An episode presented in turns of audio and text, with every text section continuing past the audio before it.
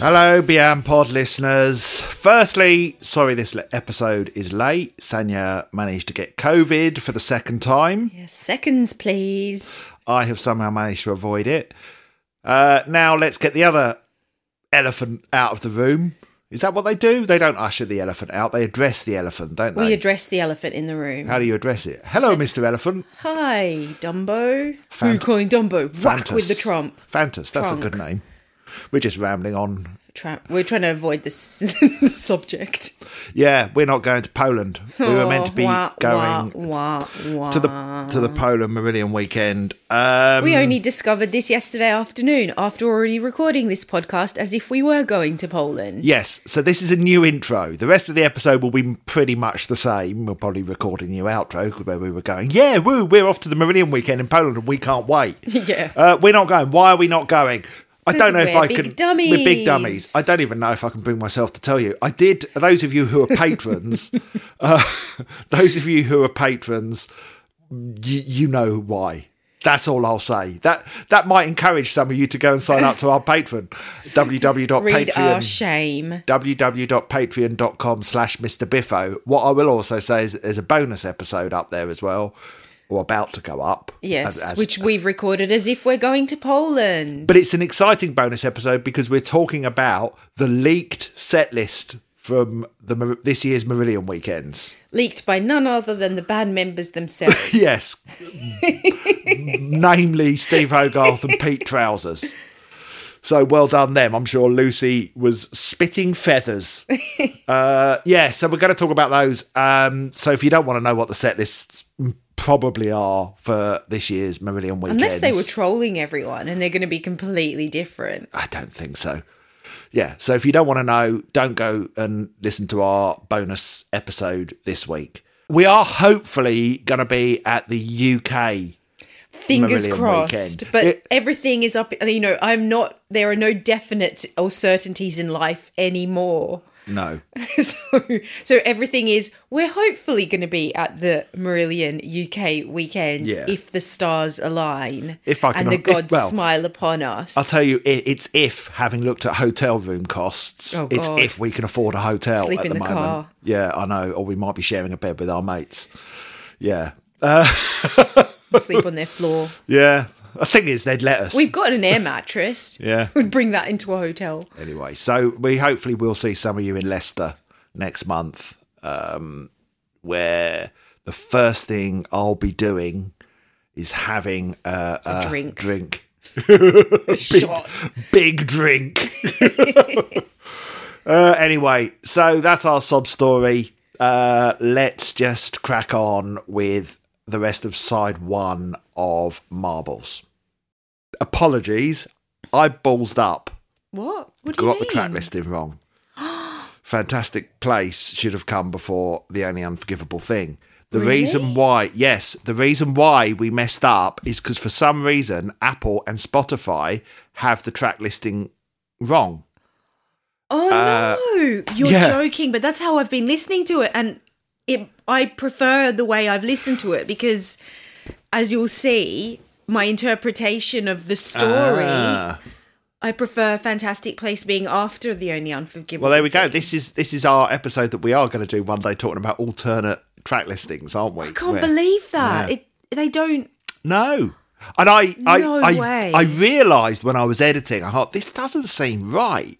I'm sure Fantastic Place came earlier because I've talked about how I remember that moment I first listened to it and I knew it was earlier in the album and it didn't. And I was saying, this don't sound right. And then I looked on Apple Music and Spotify and, of course, the album's gone from there. For the moment, no one seems to know why. But then I looked. Is it back yet? It's not back yet, I don't think so, no. I checked not as of recording this, but then I looked on the official track listing and, yeah, we had it wrong. And they had it wrong. No way. Weird, isn't it? Anyway, so we're going to carry on. But I think Stephen Wicks, one of our listeners, author of the very funny Mockillion Facebook page, said it kind of worked because Only Unforgivable Thing and Genie are sort of thematically linked. Yes. And I think Fantastic Place and Only Unforgivable Thing have a certain sort of thematic connection. Resonance. Yeah. Thematic resonance. Get a load of me on a Monday morning. No, well done. Yeah. So we're going to crack on with Fantastic Place. What do we talk about first? The music. We usually do, yes, Paul. After what episode is this number? I don't know, 76, 56? 75, 74. I don't know where we're at. Usually we talk about... I know it takes us a long time to get to an album in between albums. But usually we talk about the music first. So this was, for me, the highlight the first time I listened to it, the first few times I listened to it, because some of the rest of the album's a bit more complex. Mm. The second I heard this, I went, oh, yeah. Oh, yeah, right. yeah. We now have a song kind of to rival Afraid of Sunlight. And I think for me, that's it. I always kind of lump it alongside Afraid of Sunlight. And it's got that kind of slow start and that big build. And it's sort of very, it's got, for me, it's a very euphoric song. I mean, they're about very different things, but I can see what you mean. Actually, now that you say it, I can see how Afraid of Sunlight and Fantastic Place could fit into the same pocket. Yes. Yeah. For sure. Yeah. I've always thought that, and I always thought, have they tried to sort of redo Afraid of Sunlight? Are they trying to recapture that? However, apparently, this was a really difficult song for them to get right. Oh. I've got, thanks to our friend Simon Thompson, who gave me all his old web magazines, there's a great interview, three-part interview with Dave Meegan conducted by Andy Rotherham of The Web, where he talks about the making of the album. Mm-hmm. I'll just read out what he said. He said, Fantastic Place was a really difficult one. It was hard for Steve Rothery. So this is one of those tracks that Rothers struggled with. Right. He said, it was hard for Steve Rothery to just settle back on something that's inherently quite simplistic, but lyrically quite the opposite, because we all have a fantastic place in our heads where we go when things are difficult. It's a very important thing to get across. Steve had tried the lyrics over a lot of ideas, but this was by far the most natural home, and it was going to evolve into a place that I knew was not necessarily going to be the happiest place for some members of the band. Because of the simplicity of the chords, it can be very easy to do very traditional things over, like the guitar solo. It would be very easy to do a very musical solo, but I was thinking, no, it has to be an emotional solo. So pushing Steve R into doing things like that. All the guitars on it, you're trying to get an emotion across, not how good or bad the music is. To start with, it's always a struggle, all of them, ironically. That's just the lyrics. Yeah. Even Mark found it hard on Fantastic Place. He liked the fact of trying to drag some old elements into it. He was quite happy as long as he was in that land. But it was all about how it starts. Steve, lonely on a piano. That's what the whole thing is about, really. Mm, interesting. Apparently that opening might be... pushed them out of their comfort zone. Yeah, I know. For a song that sounds, okay, we're in traditional sort of Marillion pop ballad territory. Mm. For this to be the song that they kind of go, we are... It sounds, to me, Fantastic Place sounds so Marillion-y. Yeah, that's exactly what I don't get. What was it about it that pushed them so far out of their comfort zone? I don't get it. But yeah, of all the songs on that album, that's the one. Bizarre. It's really odd. Have they ever spoken about it? Yeah, and I think I've got another interview somewhere. I've got them all scattered around because I'm sort of trying to set up for somewhere else at the moment. I believe certain members of the band for a long time were very down on the song and kind of didn't want to play it live. And is that because it was so simplistic? Or they remembered the making of it as difficult. This apparently happens quite often with Marillion. The tougher it is during the writing, they often think, oh, that's not no good, or it colours their opinion of the song. Right. Well, which makes sense, because if you have a bad experience making something, it's not exactly a joy to relive that every time you play it, is it? No. Well, yeah. Think about it. There's certain TV shows that I've worked on that you're like, oh, we should sit down and watch that. And you're like, nope. And watch that by yourself. Yeah. And I watch it and I'm like, that's really good. And he's like, thanks for letting me know. Yeah. I'm not watching it. Yeah. But yeah, it just really surprises me that it is that song of all the songs on that album, the song that seems so close to what I would sort of say is I would have thought is their comfort zone, but clearly isn't. Yeah, because they do that sort of song so well. So what I'm wondering is it because they struggle with the simplicity and want to naturally, their natural inclination is to overcomplicate it. So when they listen to it, it brings up like, oh, I wish I could have added this and that and this. That's the sense I get from what he said, what Meegan said about Rothers, that is that Rothers prefers, or at least in terms of sort of the writing and recording, tries to approach things from a more technical angle. If you give him the space to overthink things, he will kind of polish them to the point of scrubbing all the emotion out of them. Yeah, he kind of... It's interesting because when we were watching the live for the lightsabers... Yeah, oh yeah. The live playthrough of the album, and I could see it in action on Rothers' face. He's like a scientist or something, like a surgeon working on a patient. Like, he's just so zoned in. You can see the cogs whirring. You can see the cogs whirring. Like, he's like fully like zoned in. And it was kind of completely opposite to what you see when he's on stage, feeling the emotions and expressing the emotions. It was like, he wasn't at that point yet. He was still at the point where he was like working it all out and like fully in mechanic mode. There's a really interesting... Or scientist mode. Ian Moseley shared something on Facebook, I think it was last year, year before, of what he has to listen to on stage, is what's in his headphones. Right. And it's like, that would just drive me mad. And what is it? This click track. So he stays in time. That he has to, in each song, that click track has to be programmed for. So can he hear the rest of the music as well? They've all got different things in their headphones. So don't quote me on any of this, but for instance, like, you know, Pete and Ian will hear each other higher in the mix than, you know, because they've got the same time with each other. Yeah, it's fascinating. Oh. I find it really, really interesting that they all have different things in their in-ear monitors. Yeah, wow. And they don't find it distracting.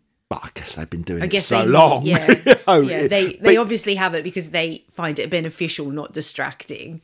But what I find really amazing is that any of them can display any degree of emotion or performance when they're having to kind of do that sort of technical thing live and keep it all in their head, and for so many songs. It's like, how many songs must be layered in their brains? Well, we're back to Marillion Weekend territory where they've got 7 hours of music to remember. Yeah, I just don't, even just the words that H has to remember for that, and to then on top of that layer on a performance. I know, it's crazy. And they normally kind of... No wonder they've been rehearsing for, what is it, 44 weeks or something? no, 6 weeks, I think. 6 weeks. It was like a month, and then they were, I don't know, they had like 2 weeks to go or so, there was someone said. But it's you know, you often see live, H will take out his in-ear monitors to listen to the crowd and kind of feel it a bit more. I was wondering what it's like when the in-ear monitors are in, like how much can you hear? What can you hear? Yeah. I'd find it so distracting to hear my own voice. So I don't want to hear I don't know. Maybe he doesn't. Maybe that's what we're talking about. Maybe his voice is down in the mix and what he's hearing is individual instruments and he's just singing along. That's a question to ask if you ever get around to interviewing him. Anyway, back to Fantastic Place. Yes. Great name for a fish and chip shop. Ha ha ha. Along with Men I Make Cod. Or the Marillion Fish and Chip, what's that called? Oh, the Marillion Fish and Chip franchise. Yes, let's not get sucked into puns. Yeah, let's not. Because do you remember that fish episode? Do I ever? Yeah. It was brilliant. It was one of our best, but God. People loved it. Yeah, not everyone felt the same way we did, shall we say, where we just were doing fish puns. Back to the song. I just love it. It's like this as a song for me. It's like, it's just it's so lush. It's so lush. The production on it is just, it's like, I don't know, sort of falling into a marshmallow ball pit. So I remember at the time was a few people complaining about H mumbling. Oh, what? Really? On the forums. Oh, he mumbles too much. Like, you know. I've written about that, actually. Yeah, me too. It. That apparently was possibly, Meegan can't quite remember, but he says in this interview how it may be the first time he sang those words with that piece of music, that they didn't, they didn't re-record it. Because he said, and I'll read another quote from him. Oh, that's interesting. He says, H apparently said to Dave Meegan, I want I want this song to sound like it hasn't been written word-wise. It's just you saying how you feel at a particular time and letting other people be in the room with you while it's coming together, so it comes across as totally honest. And that's why sometimes vocal approaches on this album appear as almost naked or totally honest, like you've been let in when you shouldn't have. It's important for people to believe the honesty while it's being sung. It was something I felt very strongly about. If you got how it started wrong, the rest of it could easily become cheesy. But when it starts with the right emotion, then it doesn't. This is why... and it really works, I think. For me, it really works. It also gives the song somewhere to go. Yeah. You know, it's classic Marillion dinosaur scale thing. Start small, get big in the middle, go small again at the end. But it takes you on more of a journey. Mm. But the intimacy of that start with that lovely reverby guitar that's over the top of it, and just H right up close in your ears... Yeah, I get what he's saying. It's why it frustrates me then when it did at the time, like when twats come in and go, well, he's mumbling. Why is he mumbling? Why isn't he singing? It's an artistic choice. Yeah, why isn't he singing properly? It fits the theme of the song so well. Yeah, it does. And it's like with as well, Meegan says in the same interview with Invisible Man. That sort of got to the heart of the album, that this was someone who kind of was being kind of naked and open and raw and sort of saying, this is what you're going to get. Yeah. You can see through clearly at what he's trying to sort of say. Yeah. I reckon it feels like his mumbly singing adds to like the introspective feeling of the song. So he's so busy looking inward that he forgets to enunciate his words because he's so focused internally. That's what I feel he's expressing with the mumbly start of the song. And then as the music builds in power and as it seems to echo his growing confidence in allowing himself to feel what he's feeling. So I think like the mumbling kind of also mirrors perhaps where he is emotionally in the song. And then as the song goes on and his ability to be congruent with what he's feeling and to allow himself to feel what he's feeling and be more confident in himself grows with the confidence in his voice. Yeah, so I really feel like the mumbling serves a purpose. It's not just like, oh, he's mumbling because he can't be bothered. It's like the mumbling is expressing the feeling of the song. It's continuing the theme of the song. It's mirroring his place where he's at in the lyrics. Yeah, but I get what Meegan says as well, that the music in it is mirroring the emotion. Yes, and the way the song builds, that the guitar that comes in and the lovely keyboard that line, the do do do do, you know, all of it is just, I don't know, it's been sort of hairs down the back of the neck territory, and it's a song that is amazing live. Yeah, because it's got that thing of his beautiful. It's like it's similar territory to the song "Beautiful," which is so beautiful as I like as a song, but live I love it more. "Man of a Thousand Faces" is another one. Certain songs that just take on a power live, and I don't know if that's because they can be even more sort of in the moment, and it's less about sort of having to polish it. It's really a song that benefits from a certain rawness. Yeah, that's true. And I think also, like, if we remember, oh, actually, this was an interesting thing that stood out to me from H's Patreon Q&A, when he said he likes the music that he likes to listen to. He likes music that tells a story. Right, more. I think someone asked him, do you listen to rap or something? I can't remember. I might be making this up. No, yeah. There was a quote. Oh, there was. Okay, yeah. few, because I thought I was just inventing that. And he was like, I prefer when a music can paint a picture in my head, when it can tell a story. And that is really what, not just, I mean, H particularly through his lyrics, but Marillion's music as well, when they're at their best, that's what they're doing. They're always painting a picture. Yeah, yeah. So if there's an element in a song that you think, well, why have they done that? Like, why are they mumbling? Why is there a mistake or whatever? If you can hear it, I don't pick up on the mistakes, but some people might. You know, generally it's there, and it sounds like Dave Meegan was really aligned with them, in this storytelling aspect. If it's in there, it's for a reason and it's part of the story. Well, he, I think, saw it as the story was H's life, and that was the story he wanted to tell. Mm-hmm. And it was time, you know, it was overdue, I think, in Meegan's mind for H to kind of put himself front and centre in terms of this is my life. Right. Here I am going to portray it. Yeah. And I think in order to tell a story effectively, you have to know what the protagonist is feeling. Yes. Yeah. And they're otherwise it's just like a boring shopping list. Yeah. You can describe how someone's feeling, but if you can make the audience feel it, that's what I try and do in my job. Show, don't tell, that sort of principle. Yeah, but it goes beyond that. There are ways of sort of, you know, and in filmmaking, for instance, it's every department contributes to that. It's not just the writer or whatever. You know, it's the lighting, it's the music, it's you know, and the same applies. It's the same here, though, isn't it? It's like every musician in the band is contributing to expressing the feeling, it's telling the story, and it's their most cinematic album, I think, more so even than Brave, for me. Really? Yeah, and more so than Misplaced Childhood, because of a song like Fantastic Place, because of that lushness. I don't know. Somehow, it's so beautifully produced.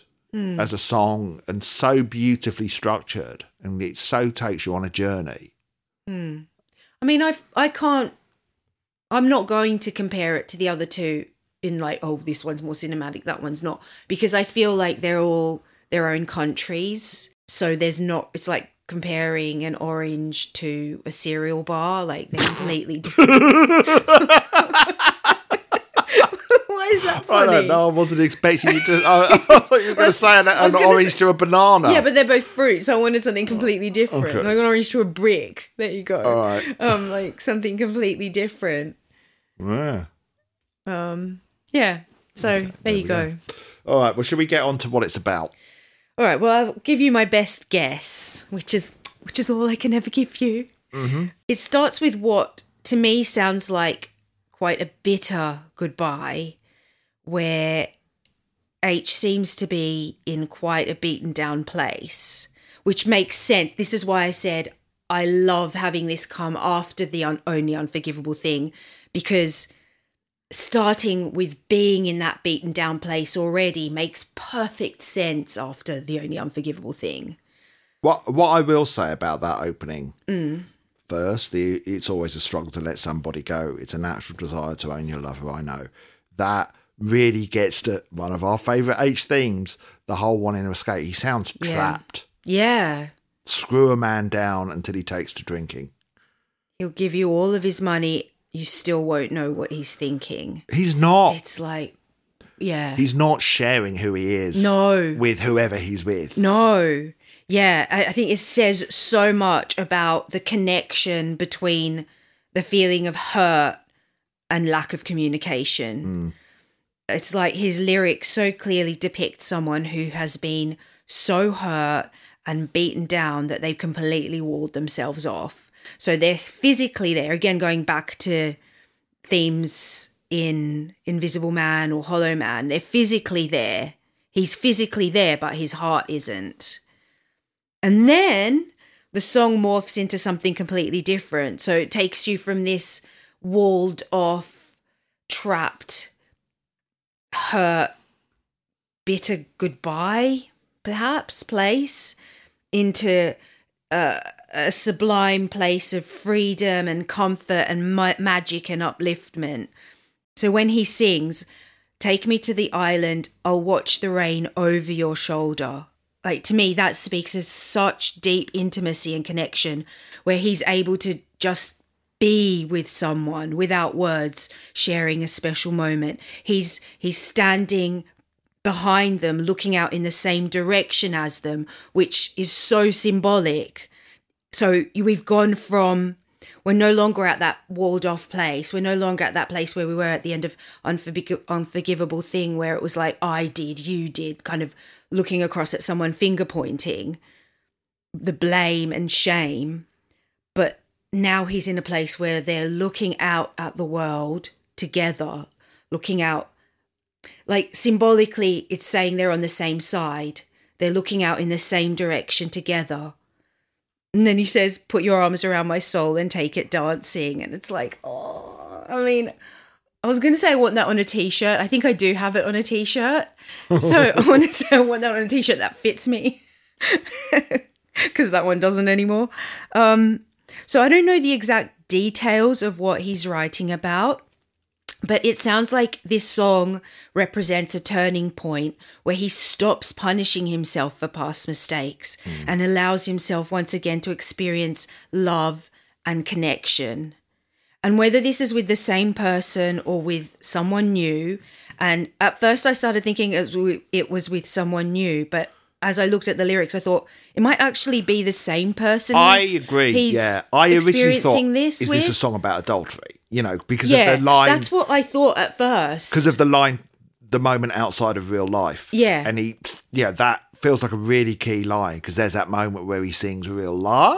I'm not going to do it. I'm not going to attempt. Not quite like that, Paul. But then he sings. Yes. So you understand me and I will leave myself completely. Mm-hmm. Forgive me if I stare, but I can see the island behind your tired, troubled eyes. Yes. And that comes back, it feels, in Neverland, where it's like Wendy Darling in the kitchen.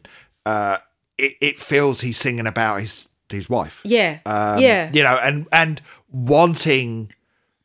Oh, it feels here this is a song about real life has got in the way of their relationship. Yes. That's what it feels like. I mean, sorry, H... It might not be true. We're just speculating. This might be about someone else. Yeah. He might be writing about someone else that he knows.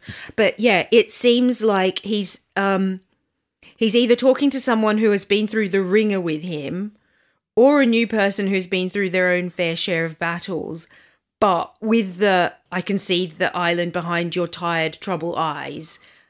That, for me, it sounds like someone who's been through the ringer with him. And then, though... Take me to the island, I'll tell you all I never told you. Oh, yes. The boy I never showed you. Yeah. What this feels like, more than I gave in my life, take me by the hand, you'll either kill me or you save me. Yeah. Take me to the island, show me what might be real life. Yeah. Now, what this feels to me is that in this relationship he's singing about, he hasn't been able to be who he is perhaps outside of that relationship, but he still yearns to be that in the relationship. He wants to be able to be that open and free and raw and real in the relationship he is in. Yes. But something has got in the way. That it's incredibly sad. Yeah. I mean, it definitely sounds, that last verse definitely makes it sound like it's a song about rekindling a relationship that's been through a very rocky patch. I don't know if it is about rekindling. I think it's about wanting to rekindle. Oh, really? It's take me to the fantastic place, not we are in the fantastic place. Oh. Or it's not you took me. That's why I think it's a sad song. Okay. Ah, interesting. It's I'll watch the rain over your shoulder, blah, blah, blah. Say you understand me and I will leave myself so completely. It's like what he's Look at that. Say you wants. Understand me. He doesn't feel understood. Yeah. I mean, this is what I've said. After I was like, okay, it might be about someone he's with or a new person, but I'm leaning more towards it's about someone he's with. He really makes it seem like his spirit and his heart is so battered and so parched, which is completely understandable after the emotional desert he's been traveling through in The Only Unforgivable Thing, that all it takes is the smallest sliver of compassion and empathy. That's all he's asking for, the smallest sliver of compassion and empathy for someone to say that they understand him. And he will give himself to them completely. He will completely, it's saying like he is now finally allowing himself to feel loved again, to experience something nice again, to move from the place he was in the first verse where he says he'll give you all of his money and you still won't know where he's thinking. And he's ready now with just that like tiny sliver of empathy and compassion and love and understanding. He's ready to not only tell you what he's thinking about, but give you his whole life and show you everything that he hasn't shown you about himself before and bare his soul, be completely honest. And he's just, he's really yearning for connection. That's what it feels like. Really, really thirsty sounds wrong. Parched. He's so parched for that sense of connection. There's a song that weirdly I heard it before I knew this, but apparently it's one of H's favourite songs by the band The Blue Nile called Family Life, and it's probably the saddest song ever written. And There's a line in it that's just one line: separate chairs in separate rooms. Oh. And even saying that aloud gets me, because I think there's a particular sort of sadness, and I'm talking about, you know, from my own point of view, somewhere I've been, of being in a relationship that you've tried to give it your all, that you've got kids, you've invested, you've got a mortgage, you've tried, and yet you're lonely. Yeah. And there's a real loneliness to this song when you actually dig into what the lyrics are saying. Yeah. Now that you've mentioned it, it's like, because I thought he was like rekindling this, and he's in, and she's taken him away to the fantastic place, and they're there together looking out in the same direction, out at the world, across the cliffs. I don't think it is. And it's like, that's just what he's yearning for. It's that lonely. He's at that point now where he's forgiven himself. He's ready to accept love. He's ready to live again. But he hasn't got... It's a slightly desperate song. There's a desperateness. Yeah. It's like, please. Yeah, it's please, like, I'm here. I'm ready to be loved again. I'm ready to accept and to receive it. But he's not quite... Well, unless he's understood, unless he's seen, unless he gets empathy back. Yeah. You know, and that's... But what I love about the song and what I love about the way H writes is it's not blaming.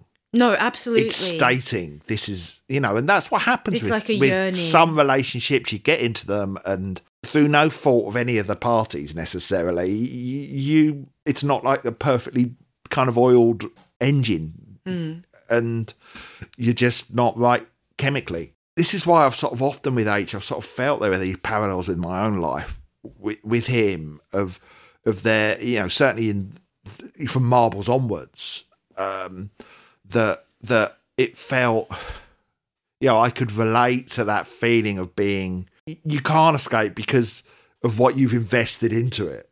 Mm.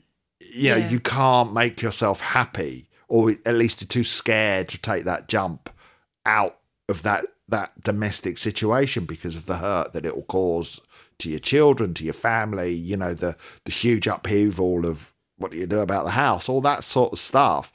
And that often, you know, he talks about real life. Yes. And I've lost the stars so I can keep the ground. Oh, yeah. And it really feels that the sense I get from him is that what he calls real life, or what he calls the ground, or whatever, is also what is preventing him being happy. Mm. That's the sense I get. Yeah, that's definitely the sense that comes across in a lot of songs. Mm. But this song for me is a turning point because he's like, I know what I want now. Mm. I no longer feel guilty or feel like I need to be punished. Yeah. Well, for now. No. But think about where it actually came in the album before The Only Unforgivable Thing. Oh, God. No. That. Okay, think about where it comes. Yeah, think about where it comes. I didn't think of that. You've got The Invisible Man. Okay. Well, because I didn't think of that, because I didn't think that's where it came in the album. The Invisible Man doing that brilliant thing that Marillion do with opening tracks, where it's sort of almost foreshadowing what comes later. Then, boom, Genie. Oh, I've been tempted, but no, I ain't doing it. Yeah. Then into Fantastic Place. I'm sad, but it could be there. I'm craving this connection. Yeah. I'm ready to be loved. Are you able to love me? Then into The Only Unforgivable Thing. Oh, God. Oh, shit. Followed by Ocean Cloud. I just want to run away and be by myself. Yeah. Oh, my goodness. That's the narrative. When you put it that way, that's the art. It's no longer so much of a fairy tale with like the Hollywood ending. It's not a fairy tale. For me, this was like a Hollywood ending. Like, oh, happy. And then Ocean Cloud is like, oh, yeah. Song about man in a boat. Yeah, man in a boat. Shall I just read you some of what H told Web France in 2004 about the song? Yes, please. Thank you to Fraser Marshall for putting all these on your website, Marillion Explanations of Song Elements. He sings, well... Well, he says, well, it's a simple song, really. I mean, it runs very deep, But it is really just a love song. It's about escaping from your own life into a better place, even if it's just for a moment. So I'm reluctant to explain it because I think it would weaken it. If I went saying why I wrote it and what it means and where that place is, then in many ways I would ruin it, because everyone has their own fantastic place and they don't want me to tell them where it is because they know where it is. And it could even just be a place in your mind. It doesn't have to be a real place, even though it can be. I have an idea of where it is for me, and I never could dream when I was sleeping. I never have dreams when I sleep. All my dreams happen during the day, and some of the nightmares as well from time to time. So we are... in H avoiding the question territory there, aren't we? Yeah, but good. I like that he does that now, because I feel it allows... It gives us more to talk about. Yeah, thanks. It gives us more content. No, I feel it allows the song to be personal, to be more personable to each individual listening to it. It's true. Because they can fill in the blanks with their own feelings and experiences and life. Yeah. Yeah. Even though, like, on another side of me is like, yeah, I really want to know what it is actually about. I don't need to fill in the blanks with my imagination. So there's two sides to the coin. Before we move on, I just want to flag up You'll Either Kill Me or You'll Save Me, which feels like it's in Murder Machine's territory. True. Put your arms around me and kill me with love. Okay. All right then. So perhaps the start of a recurring theme, future theme. Maybe that love is a double-edged sword. Yes, one edge, blunt, other edge. One edge to cut the butter, one edge to cut ya. Yes, butter. Why not? Yeah. All right. Let's move on, shall we, to Ocean Cloud. Ocean Cloud. I'm going to have a sip of water. You seen too much of life. Interestingly, this begins similarly to Fantastic Place, doesn't it? With a... a slower, quieter... Yeah. It's that dinosaur scale again. Start. I'll say it now. I think this is Merillion's best narrative song and the most cinematic thing they've done, even to this day. I think they've never sounded musically more evocative than in this song. How the music can sound like waves, can sound like weather. It's amazing what they really do clever. Here with sound. And I'm not even talking about the sound effects that are in the song, although I love the the storm sounds, they're so cool. Just the way the music crashes, Ian's drumming here, the guitar sounding like the ebb and flow of water. I wonder how hard it was for them, following off the back of Fantastic Place and saying how tricky they found that. Do you know how tricky they found Ocean Cloud? Let me read you something from the man Meegan. Please do. It was quite a release, actually. You could let all those tensions out, and the band could too when we were making it. It was always nice to come back to. He said, technically, there were lots of hard bits with making it because of the length and whatever, but emotionally, it just sailed itself, really. Oh, and then Dave Meegan goes on about how the album wasn't meant to be as long as it was. It wasn't meant to be a double, and he didn't have extra time to make it or extra money. They had the same amount of time and money to make it as they would a single. Wow. And that's why they were able to make something such a masterpiece. Thanks to Dave Meegan, but they did still run out of time because they'd set the release date, so they had to bring in Mike Hunter and Stephen Wilson to help. Oh, my goodness. In places. Like Mike Hunter did all the marbles sections. Quite a bit. He did a lot of the mixing of side two as well.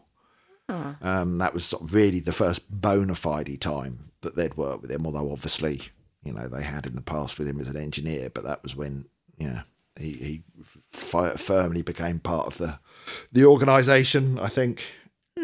Yeah, I mean, what can you say? It's 18 minutes of prog. I remember at the time it got a bit of grief from people. I remember talking to a few people and they didn't love it, and I never got it because I just thought this is brilliant. Isn't this what we want? What did they not love about it? I don't know. I didn't get it. I just kind of and I never got it because I thought this is surely on a par with like This Strange Engine, and it's better than Interior Lulu. It's great, isn't it? And it really confused me at the time because I... But did they not specify what it was? I don't know. I think they felt it was a bit backward, I think, as in kind of a bit too sort of traditionally prog, whereas perhaps Invisible Man did something a bit more modern. But I don't... And they're talking musically. I think so, yeah. Yeah, interesting. Yeah, it was a few people who didn't seem to love it, but it's... I think it's one of their most atmospheric blocks of music that they've ever done. And yeah, I think it's, I hate to say it, but I in terms of their long songs, I kind of prefer it to probably most of the long songs that have come since, perhaps with the exception of The Leavers. Really? I love it. I love Ocean Cloud. You seem really confused. Yeah, no, I'm not confused. I'm trying to think. What would you say? What are some of the long songs present? Okay, Gaza. I prefer it to Gaza. Montreal. I prefer it to Montreal. I can't say I prefer it to those. Okay, you've got El Dorado, New Kings. You've got, obviously, the new album has Care, and I do prefer it to Care. I love Care. You prefer Ocean Cloud to Care? Yeah. Wow. I think I prefer Care because I think Care's more personal. It just affects me more emotionally. I agree lyrically. Ocean Cloud. This is the issue. This is why I won't say I prefer it to Gaza and other songs because, well, Gaza maybe. El Dorado I don't really feel a particular connection with, but jumping ahead, okay. Spoilers. But Ocean Cloud doesn't really affect me emotionally that much. I don't really. I find it a really powerful song emotionally. No, not that much. I love the sound of it. I do. I enjoy the music. But then, you know, something like Gaza, I feel I can connect with on an emotional level a bit better. And Care 100 times. Oh, 100 obviously times Care. More. Obviously Care, I get, I know. But for me, as a piece of music and a piece of almost theatre, Ocean Cloud... I appreciate it. Yeah, Ocean Cloud to me hangs together better. It's less of that, here are some episodic pieces. In terms of their long songs, for me, it might hang together better than any other long song they've done. You mean there's separate sections, you usually call it cut and paste. Yeah. You feel like they've been sewn together, connected more seamlessly. It feels like one piece of music as opposed to kind of different I'll give you that. Yes, it does. Of different snippets. Yeah, I'll give you that. It does feel more... coherent as one piece of music, but you don't seem to love it. Sorry, I'm just noticing you seem hesitant. Isn't that weird? I don't dislike it. I do like it. Because I'm trying to be fair now. Do I love it? I like it. I don't. It's not one of my favorites, but really? I wouldn't say I dislike it. I do like it. I don't know. I think it's beautiful. I think it's absolutely beautiful to listen to. But it's also, I just find it so dramatic, but also so evocative. I think this is the thing. I think for me, it's like, it's beautiful. I love listening to it. But then when I put it next to Invisible Man makes me feel things. Oh, Invisible Man, as I've said, is probably my favourite Marillion song. Care makes me feel things. Ocean Cloud doesn't. Ocean Cloud, I love on an aesthetic level. It sounds pretty. It's like a nice picture of an ocean scene. Of an awful storm of a man kind of alone against the elements and literally dying kind of at the end. Yeah, I know. and telling a true story to boot. Okay, I know. Sorry. Here's the thing, right? I do appreciate it. I do like it. I'm not dissing it on any level. I'm not going to try and convince you to like it. It's a great song, but I'm just saying it doesn't make me feel things the way Invisible Man did. Maybe I can relate to it a bit better. Maybe. Because there's a few things in terms of... For start, what's my recurring dream? Being stranded in the ocean alone. Well, my recurring dream is tidal waves, so it should... Okay, yeah. Connect. Yeah, that's my recurring nightmare is being alone on a tiny boat or a piece of wood or a rubber ring in the middle of the sea. There's that. I suppose I'm always on land when the tidal wave hits, so, you know. Yeah, I normally then the waves happen and I get submerged. That happens in my dream. I haven't had it for quite a long time, but yes. And then the other thing is, what do I love more than anything is being somewhere hundreds of miles from other human beings. It's like where do I love more than anywhere in the world is the desert. Mm. You know, it's the desert. Literal opposite of an ocean. But yeah, okay. I know, but I get that yearning for solitude, yes, and that yearning from, the line ripping out the radio, I want to be alone. Mm. There's that for me is, yep, I'm with you. Okay. You know, wanting to kind of disconnect from the rest of the modern world because of the stresses of it, because of the hurt of it, because of everything you've been through, and just going, I have had enough. I am running away, even at the expense of your own health and life. And, but you've had that moment where it's just you and the elements and you and nature and you're not having to deal with people. I've been there. I get that. And okay. Yeah. You've got more of a personal connection to it then. But, it is also inspired by the story of Don Allum, who was a real guy. Shall I just read a bit about him? Yeah, do, yeah. So Don Allum, born 1937, he was the first person to row across the Atlantic in both directions. Row, because this song was initially called Pacific Row, if I remember. That is absolutely crazy. Yeah.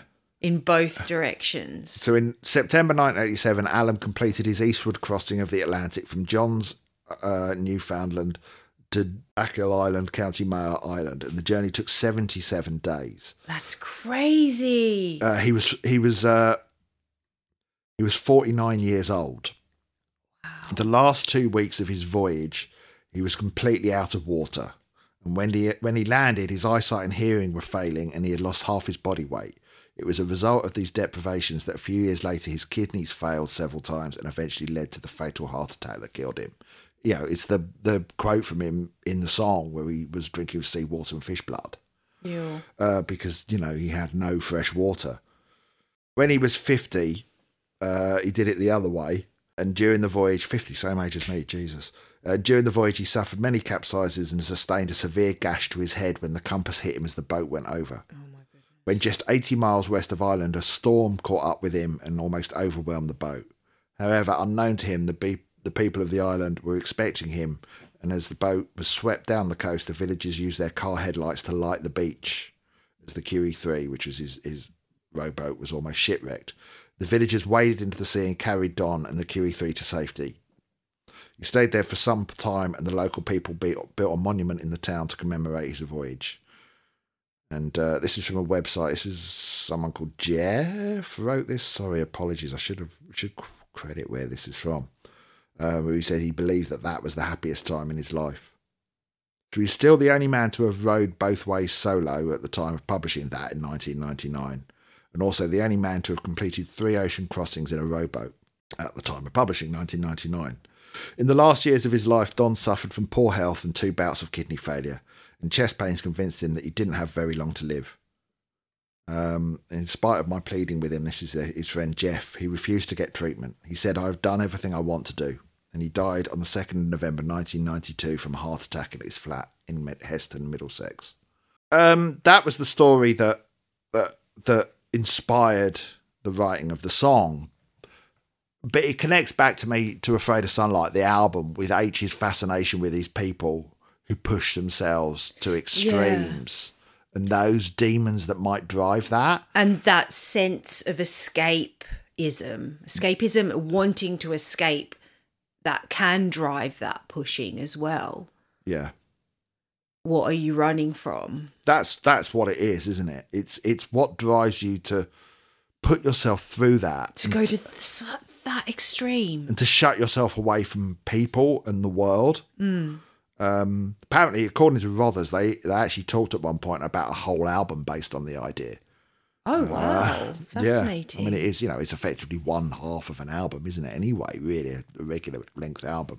Mm. For me, though, it's so H, and it, in terms of it, it's about death and water. It's, it's almost like laughably, but it's also about running away and escaping and solitude and isolation, all themes that he has come back to. And for me, as a song, it's got, you know, this album as a whole has. And loneliness and self-destructiveness. So, yeah. It's got everything. The recurring themes times a billion. Everything that H comes back to is in this song. And musically, it's Marillion at their absolute best for me. And lyrically, he is top of his game. I mean, even there's the bit where the music drops down, the wind changed. I felt it run beneath my ear, like silk drawn across my neck. Oh, I love that line. Love that line. God. How that's good is that? Absolutely phenomenal. Pure poetry. Yeah. Pure absolutely. Poetry. Well, that's probably my favourite line in the song. Yeah. But then, I mean, there's just, my God, the smell of the earth is his favourite smell. Again, we're talking earth, grounding, real life. Yes. But he's somehow compelled. Then, listen to this. No, he's somehow compelled to the stinging salt hell, to the place where he's hurt and he's scared and there's no one to tell and no one who doesn't listen. It's like, and then, whoa. Where does he go? He goes to the ocean. Mm. And what does water symbolise? Water symbolises the emotions. Yes. And the depths. He goes into the depths. So it's such a metaphor for diving deep into your emotions, into your shadow side, into your inner pain, going into those places that hurt you in a bid to heal that loneliness that you're feeling, and how overwhelming that can be sometimes, like the waves overwhelming him. But he's yearning for healing in that deep place. It's almost like it's symbolising like a dark night of the soul. Yeah, because I agree, I was about to say that. Which goes so perfectly now after Fantastic Place and The Only Unforgivable Thing. Yes. Whichever way around you listen to them. But what I was about to say as well is that then you get that those moments in the middle where he sort of feels like he's sort of reflecting on how he got there, where you've got like, you know, he remembers the day he was marched to the front by the physical knucklehead teacher of games. Look, lads, he declared this boy's a cream puff. It's like, what's led him there? Like going right back, you know, that, you know. Going back to the root. Again, could relate to that because, Jesus, literally that happened to me. You know, I was terrible at PE and games at school, you know, and you know, always Mr. Pick last. You know, I was at zero coordination. I couldn't see because I wore glasses.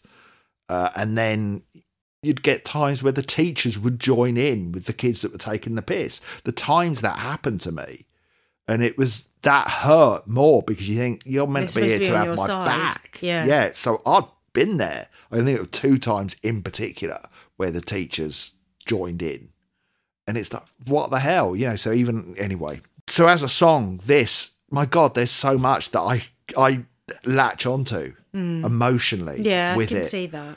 And as well, because it's so cinematic, I think it appeals to my love of storytelling, and so I love the way the music tells the story as well as the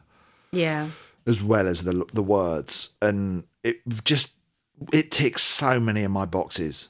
I think my issue was coming after Invisible Man, Fantastic Place, The Only Unforgivable Thing. I was so caught up in those songs. And it's like when we did Clutching at Straws after Misplaced Childhood or Afraid of Sunlight after Brave. I need a gap to get over those songs first. And I think I was still stuck in them and I wasn't ready to move on yet. So I probably need to listen to it separately. It's a risk, isn't it, with a double album of being overwhelmed by just too much stuff. I think I need to, because I did like it. I do like it. But I think in order to appreciate it fully, I need to listen to it separately, away from the other songs, away from like their influence, because they were so potent. Yeah.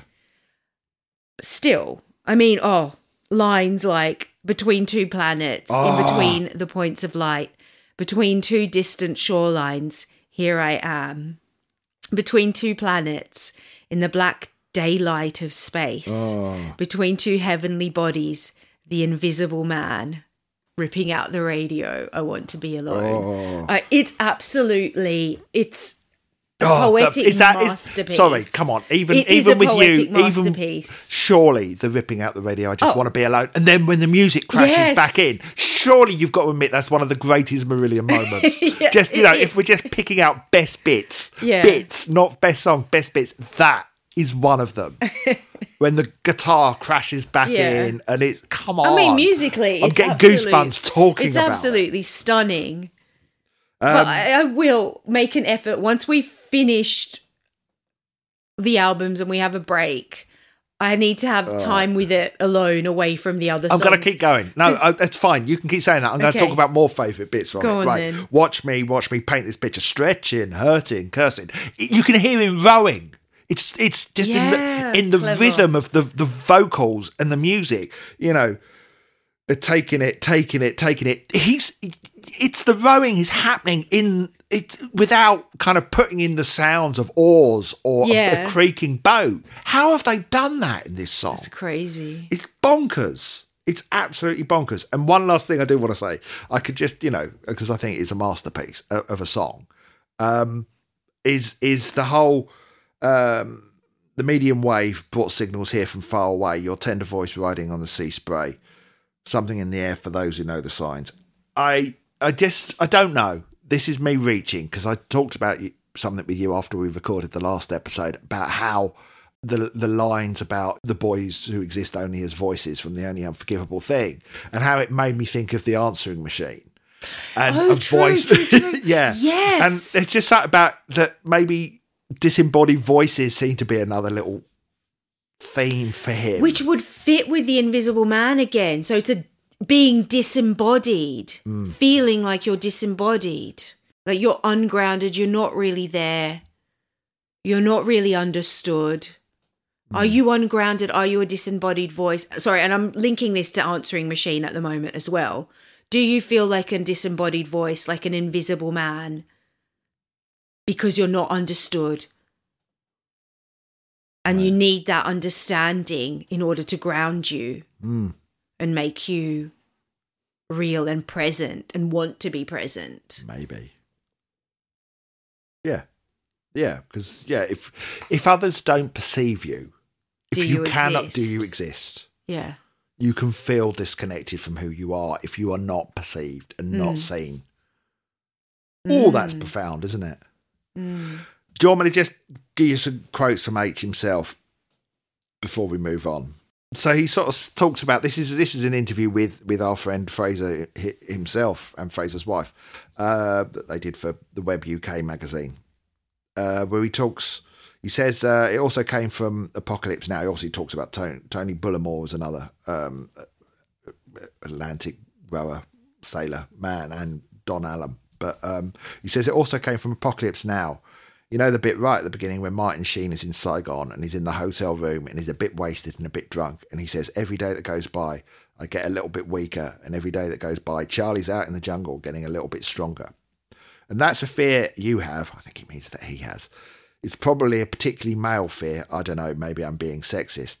But it's a fear that ambitious men have, that if they stop running and start coasting, then someone else is going to run past them.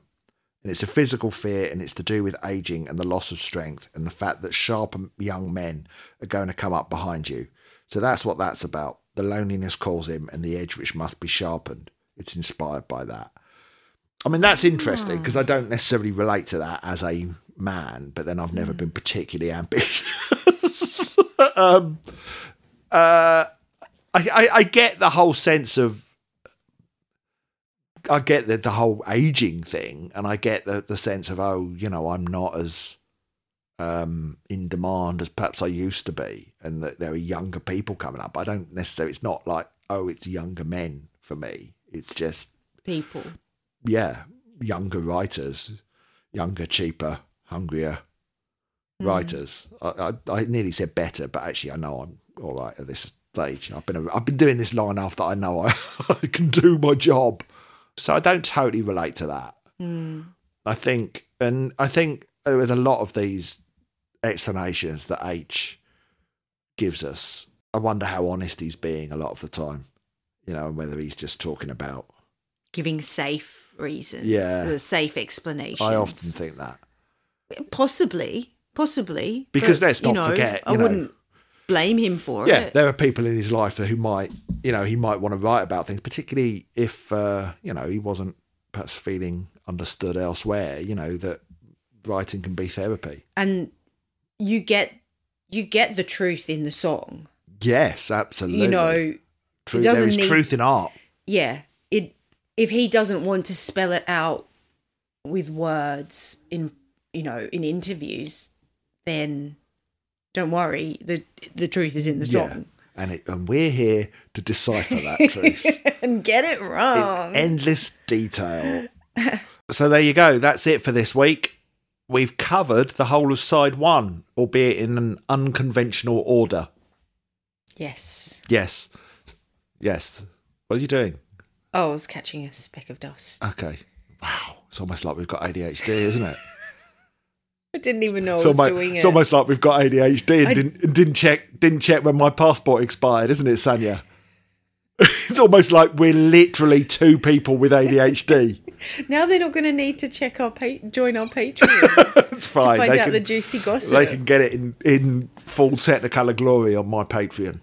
Our Patreon, but it does say Mr. Biffo, doesn't it? Yeah, anyway. And you're the one that writes all the stuff and does the posts. Yeah. Anyway, we're not too disheartened now, funny enough, because I think we're going to hopefully go to Leicester, but also I've been pining after our grandson, and we're off to see him. Yes, we didn't get to see him last weekend because someone got COVID.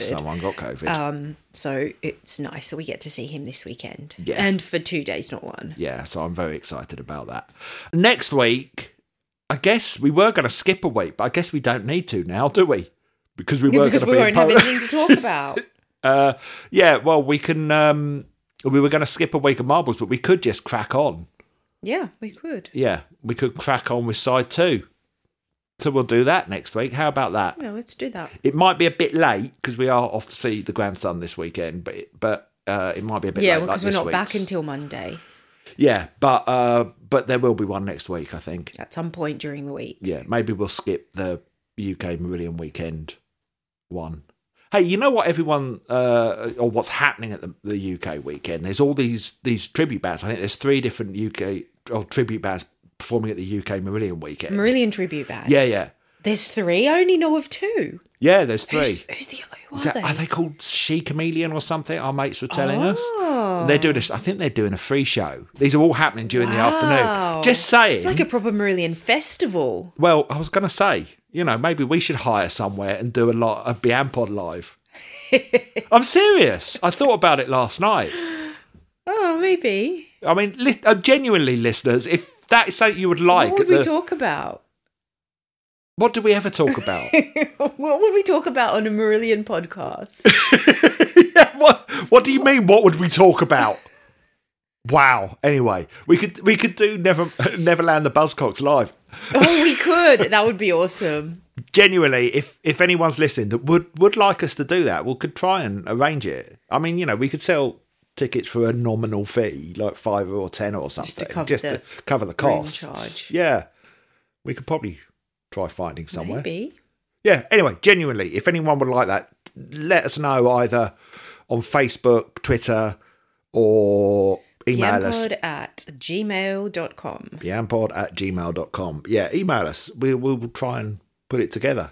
We'll try not to clash with any of the many cover bands. Yeah, that would be dependent on that. Yeah, so we'd have to check the times. But it could be fun, couldn't it? It'd be nice to meet some of you. Even just for an hour. Yeah, that's what I was thinking, just for an hour. Knowing us, it'll go on for like 4 hours, but... True.